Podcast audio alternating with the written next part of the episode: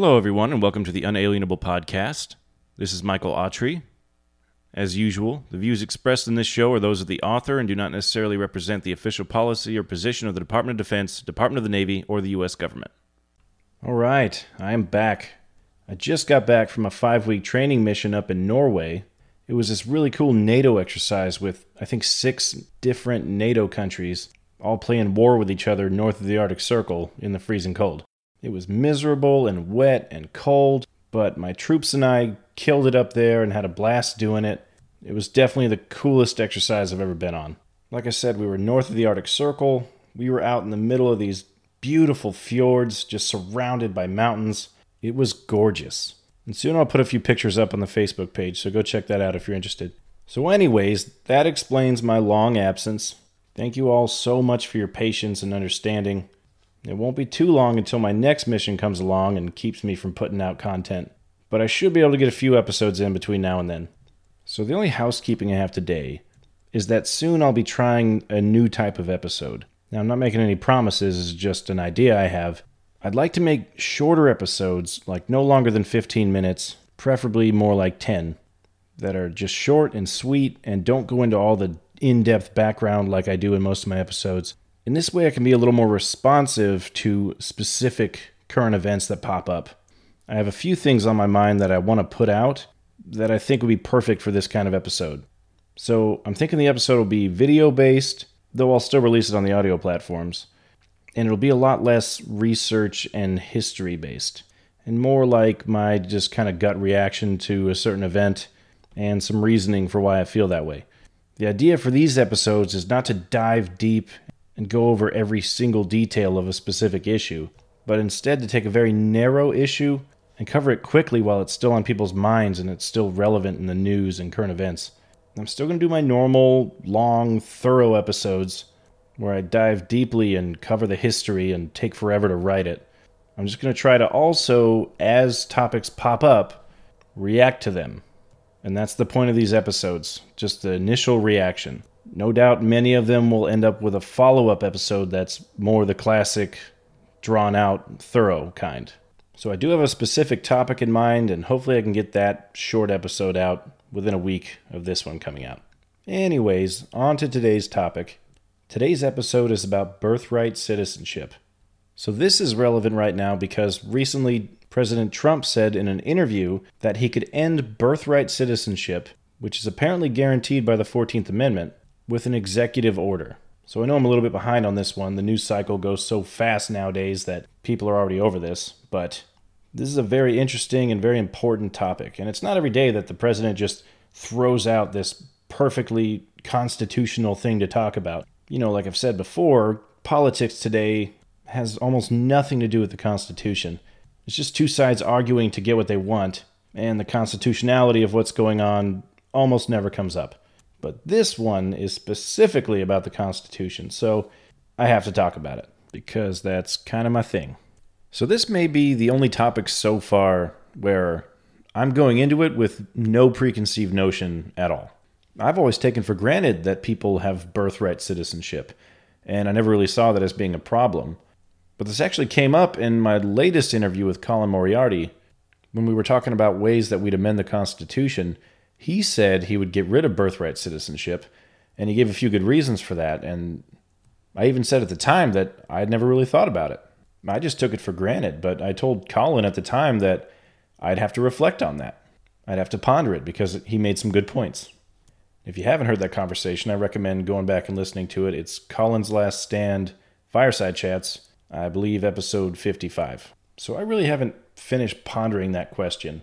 I think it's a very worthwhile debate, and it's important to talk about the pros and cons of our immigration system, including what happens when foreigners have babies on American soil and what that means for the parents and the rest of the family.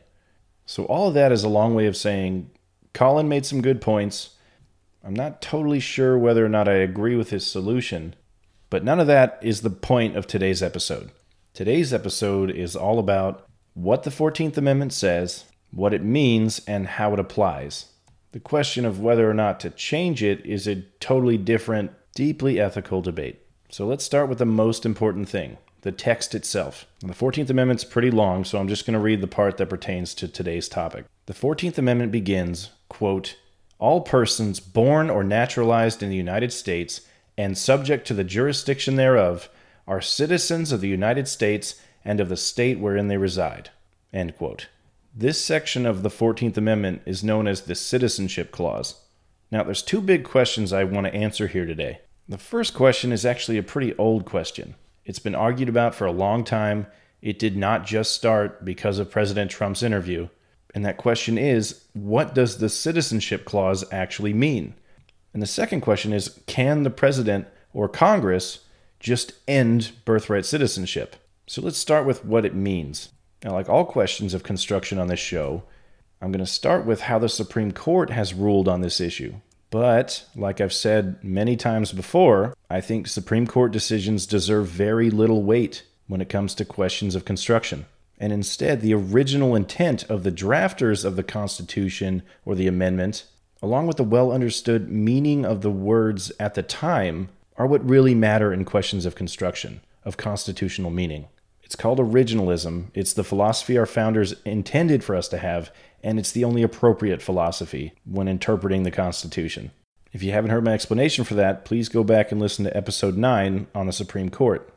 All right, so the first major Supreme Court decision that I'm going to talk about is the 1884 case Elk versus Wilkins. Long story short is Elk was a Native American who had renounced his tribal citizenship and was trying to vote.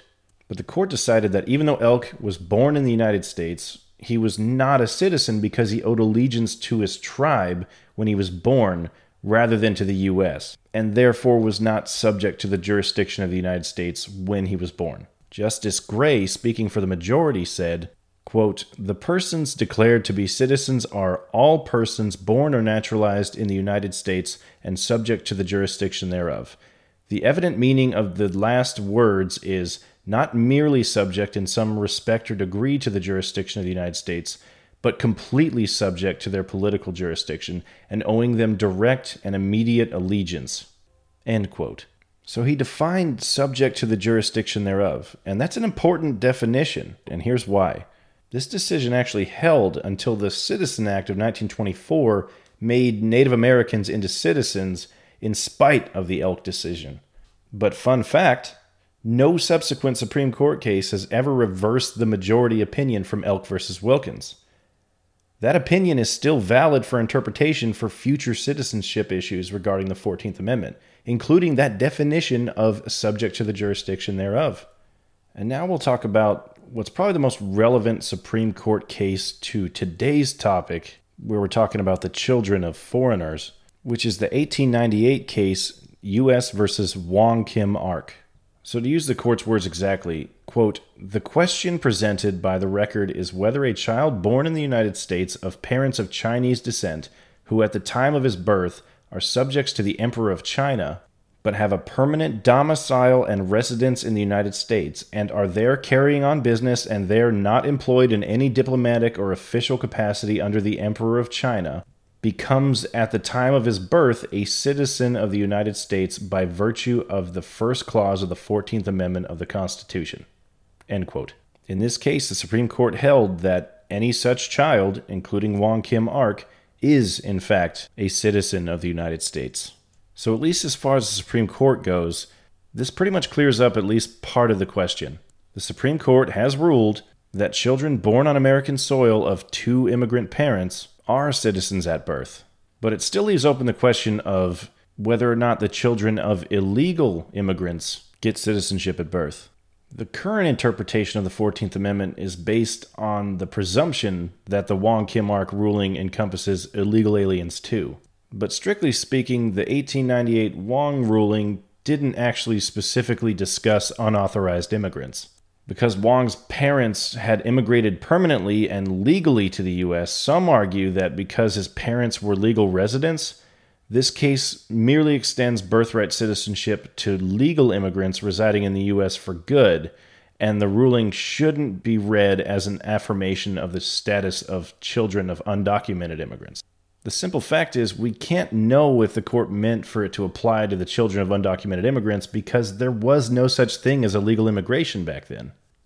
So while it has been the practice to bestow citizenship to children of illegal aliens, this has never actually been ruled on by the Supreme Court. So that's that as far as the Supreme Court goes. According to the Supreme Court, the children of two non citizen parents who are in the U.S. legally are definitely citizens at birth, and the children of two undocumented immigrants may or may not be citizens at birth. They've never made a decision on it. So now I'm going to move on to what really matters when it comes to the meaning of the Constitution, the original intent. As Thomas Jefferson said, quote, on every question of construction, let us carry ourselves back to the time when the Constitution was adopted. Recollect the spirit manifested in the debates, and instead of trying what meaning may be squeezed out of the text or invented against it, conform to the probable one in which it was passed. So let's do that. Let's carry ourselves back to the time when the 14th Amendment was adopted. What was the spirit manifested in that debate? What was the probable meaning of the text? So let's start with the one thing that everybody agreed on, and what everyone still agrees on, which is that the main purpose of the first clause was to overrule Dred Scott, the 1857 Supreme Court decision that said the Constitution barred Congress and the states from granting citizenship to free black people. And as proof, check out what Senator Saulsbury said during the debates on the 14th Amendment. Just a heads up here, there's some colorful language in some of these quotes. Please don't shoot the messenger. I'm just going to read them as is for historical accuracy. Senator Saulsbury said, quote, I do not presume that anyone will pretend to disguise the fact that the object of this first section is simply to declare that Negroes shall be citizens of the United States. There can be no other object in it, I presume, than a further extension of the legislative kindness and beneficence of Congress towards that class of people. So everyone agreed on that. But the question is, did the drafters of the 14th Amendment also intend to grant citizenship to the children of foreigners? And the answer lies entirely on the meaning of the term subject to the jurisdiction thereof. So, to start with, it's certain from these debates that that phrase did exclude Native Americans born subject to a tribe. Senator Howard, who introduced the amendment in the Senate, said when he was asked if it includes Indians, quote, Indians born within the limits of the United States and who maintain their tribal relations are not, in the sense of this amendment, born subject to the jurisdiction of the United States. They are regarded, and always have been in our legislation and jurisprudence, as being quasi foreign nations. Senator Trumbull of Illinois also responded to the Indian question. He said, quote, What do we mean by subject to the jurisdiction of the United States? Not owing allegiance to anybody else. That is what it means. Can you sue a Navajo Indian in court? Are they in any sense subject to the complete jurisdiction of the United States? By no means. We make treaties with them, and therefore they are not subject to our jurisdiction. Senator Williams added to this sentiment by saying, quote, In one sense, all persons born within the geographical limits of the United States are subject to the jurisdiction of the United States, but they are not subject to the jurisdiction of the United States in every sense. Take the child of an ambassador. In one sense, that child born in the United States is subject to the jurisdiction of the United States because if that child commits the crime of murder or commits any other crime against the laws of the country, to a certain extent he is subject to the jurisdiction of the United States, but not in every respect. He goes on to say, quote, I understand the words here, subject to the jurisdiction of the United States, to mean fully and completely subject to the jurisdiction of the United States. End quote. So he used this example to explain that Indians weren't fully subject to the jurisdiction of the U.S. But his language about the minister's kid is a very important point. Some people argue that illegal aliens are subject to the jurisdiction of the United States, and their justification for that is the fact that if an illegal alien breaks the law, they're still subject to the law and can be punished. This quote from Senator Williams about the diplomat's kid clearly shows that that's not what subject to the jurisdiction thereof means.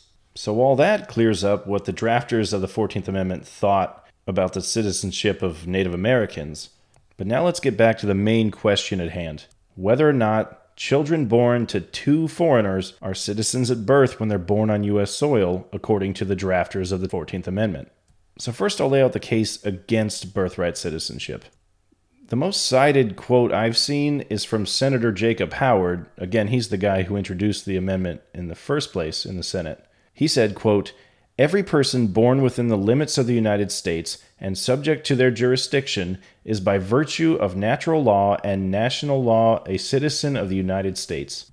This will not, of course, include persons born in the United States who are foreigners, aliens, who belong to the families of ambassadors or foreign ministers accredited to the government of the United States, but will include every other class of persons.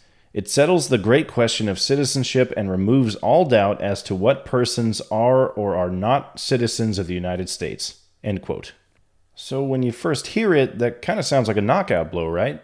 he just straight up said it doesn't include children born in the U.S. who are foreigners. But if you read it, it may not be the knockout blow that it sounds like. It's not actually clear what the phrase means. The problem is the commas and the weird conjunction placement. So to try and demonstrate this, I'll read it again, but I'll say out loud the commas. Quote, this will not, of course, include persons born in the United States who are foreigners, comma, aliens, comma, who belong to the families of ambassadors or foreign ministers accredited to the government of the United States, comma, but will include every other class of persons. So, do the words foreigners and aliens just describe the people who belong to the families of ambassadors or foreign ministers? In that case, Senator Howard's exception only applies to people who belong to a diplomatic family. Supporters of birthright citizenship endorse this interpretation? Or is it a list of four different categories of people foreigners, aliens, people who belong to the families of ambassadors, and people who belong to the families of foreign ministers? Opponents of birthright citizenship endorse this interpretation. One other quote from the original senatorial debates that supports opponents of birthright citizenship is from Senator Johnson, who said, quote, Now all that this amendment provides is that all persons born in the United States and not subject to some foreign power, for that no doubt is the meaning of the committee who have brought the matter before us, shall be considered as citizens of the United States. That would seem to be not only wise, but a necessary provision. If there are to be citizens of the United States, there should be some certain definition of what citizenship is. What has created the character of a citizen as between himself and the United States? And the amendment says that citizenship may depend upon birth, and I know of no better way to give rise to citizenship than the fact of birth within the territory of the United States, born to parents who at the time were subject to the authority of the United States. End quote. Emphasis added by me. So there's a couple important points here. Senator Johnson basically said that subject to the jurisdiction thereof means not subject to some foreign power. Some might argue that if you're born in the United States to parents who are foreigners, that depending on the country, you may still owe allegiance to that country and are therefore subject to some foreign power. But the bigger point here is what I emphasized at the end born to parents who at the time were subject to the authority of the United States. This seems to imply that the parents too have to be subject to the jurisdiction of the United States. And that certainly narrows it down a bit. And this is an important point when we're talking about whether or not people who are here illegally are subject to the full jurisdiction of the United States. If not, this last sentence here from Senator Johnson seems to indicate that their children would not be citizens. So there's definitely some evidence that at least some of the drafters didn't intend for the children of foreigners to get citizenship. But those in favor of birthright citizenship also have some original intent on their side. So, in a very long racist rant, Senator Edgar Cowan of Pennsylvania asks, among other things, quote, Is the child of a Chinese immigrant in California a citizen? Unquote. Senator Conness of California responded, quote, The proposition before us relates simply in that respect to the children begotten of Chinese parents in California, and it is proposed to declare that they shall be citizens. End quote. Now, I'm not going to read the rest of what Senator Conness says, but I'm not taking this out of context. He was in full support of giving citizenship to the children of Chinese citizens.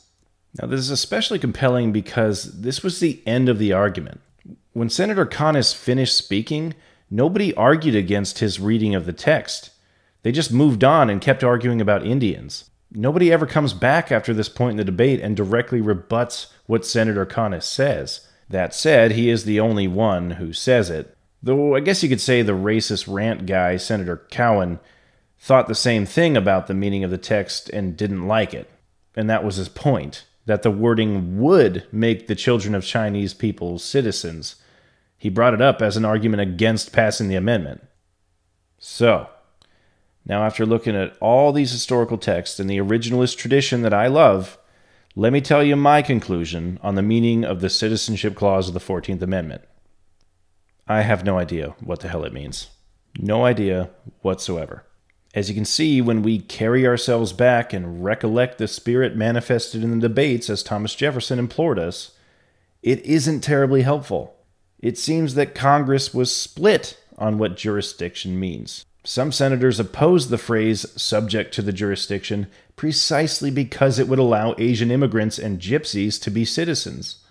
Some supporters of the amendment agreed with that view some people believed the parents had to be subject to the jurisdiction as well, and still others believed it clearly only referred to the freed slaves. So I have no idea.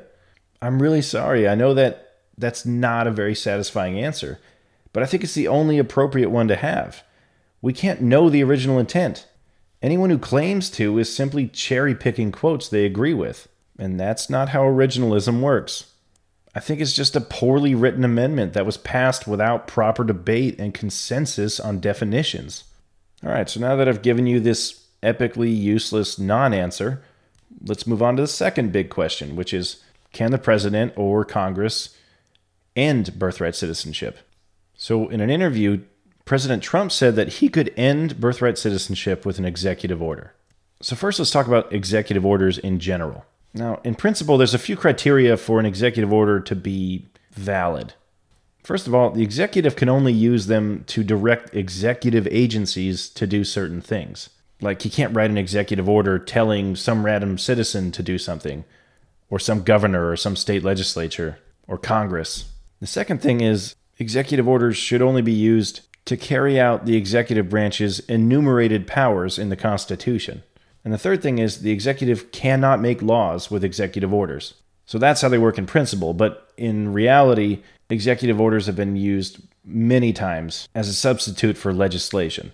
They're not supposed to be, but they are sometimes. Anyways, back to the question. What Mr. Trump would essentially be doing if he tried to end birthright citizenship is he'd be challenging the legitimacy of the judiciary, which has decided in the 1898 case that children born here to foreigners are citizens. Now, the executive could potentially do this by employing what's called the compartmental theory of constitutional interpretation. And this theory holds that all three branches of the national government have an equal power to interpret the Constitution.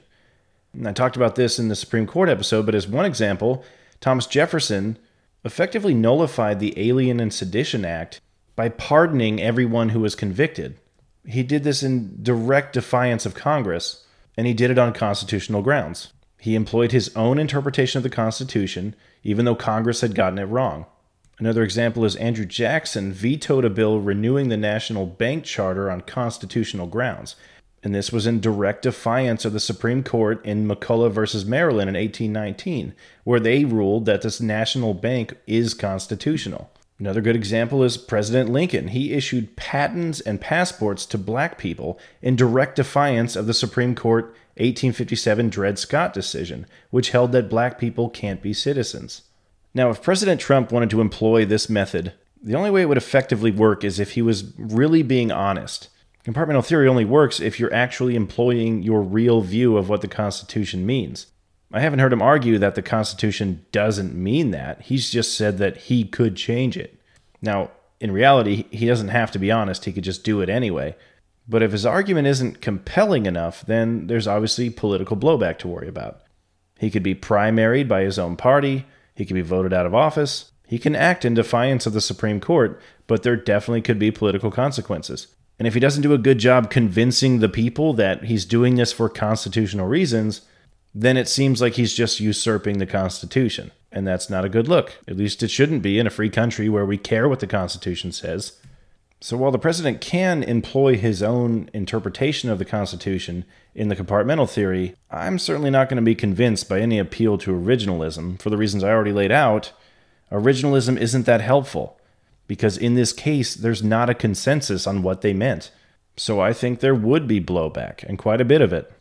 Now, if the executive doesn't employ this method and instead just signs an executive order saying, I hereby end birthright citizenship, if he acts in accordance with that, as in taking executive action against certain people, it doesn't really change anything. 14th Amendment aside, the US law says that anyone born here is a citizen. Until that law changes, they are citizens. So if Mr. Trump takes action against them, like deportation or depriving them of benefits, legally speaking, this could be considered discrimination or a civil rights violation. If that were the case, there'd be lawsuits and there'd obviously be the same political blowback I mentioned before. He could be primaried, he could be voted out of office. So, to sum it up, the president has some options, but it's pretty dicey, and I don't see it ending well. So, now let's move on to whether Congress can do it. Senator Lindsey Graham specifically said that Congress can pass a law ending birthright citizenship. So, I really have the same exact point to make here. If Congress did pass a law like that, it would be in direct defiance of the 1898 Wong decision, which declared children born here with foreign parents are citizens. Just like the president, the Congress is free to employ the compartmental theory of constitutional interpretation. One example is Congress passed a law in 1862 that banned slavery in the U.S. territories, which was in direct defiance of the Dred Scott decision. And Congress actually overturned Dred Scott even before the 14th Amendment with the Civil Rights Act of 1866, which declared black Americans, all free now, to be citizens entitled to equal rights. Or how about the very pertinent example I just mentioned earlier, the Citizen Act of 1924, which made Native Americans into citizens? This was in direct defiance of the Elk decision that I talked about, which said Native Americans born into a tribe can't be citizens.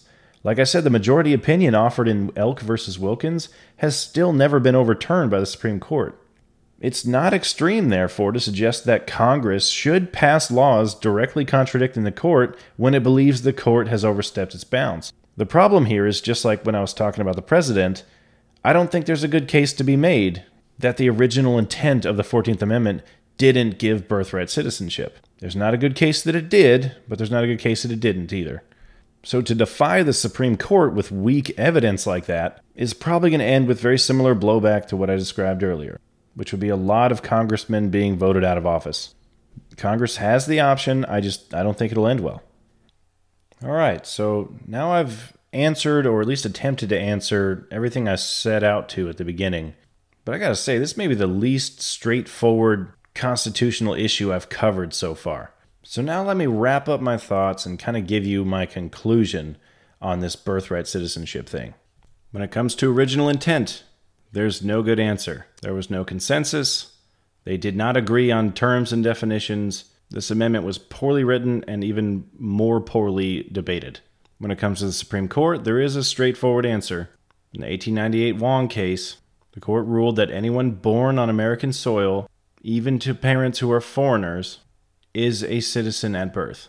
But you all know how I feel about the Supreme Court. This decision deserves no judicial weight, especially since it was just a half ass attempt to construe the original intent of the drafters, which we now know is impossible in this case.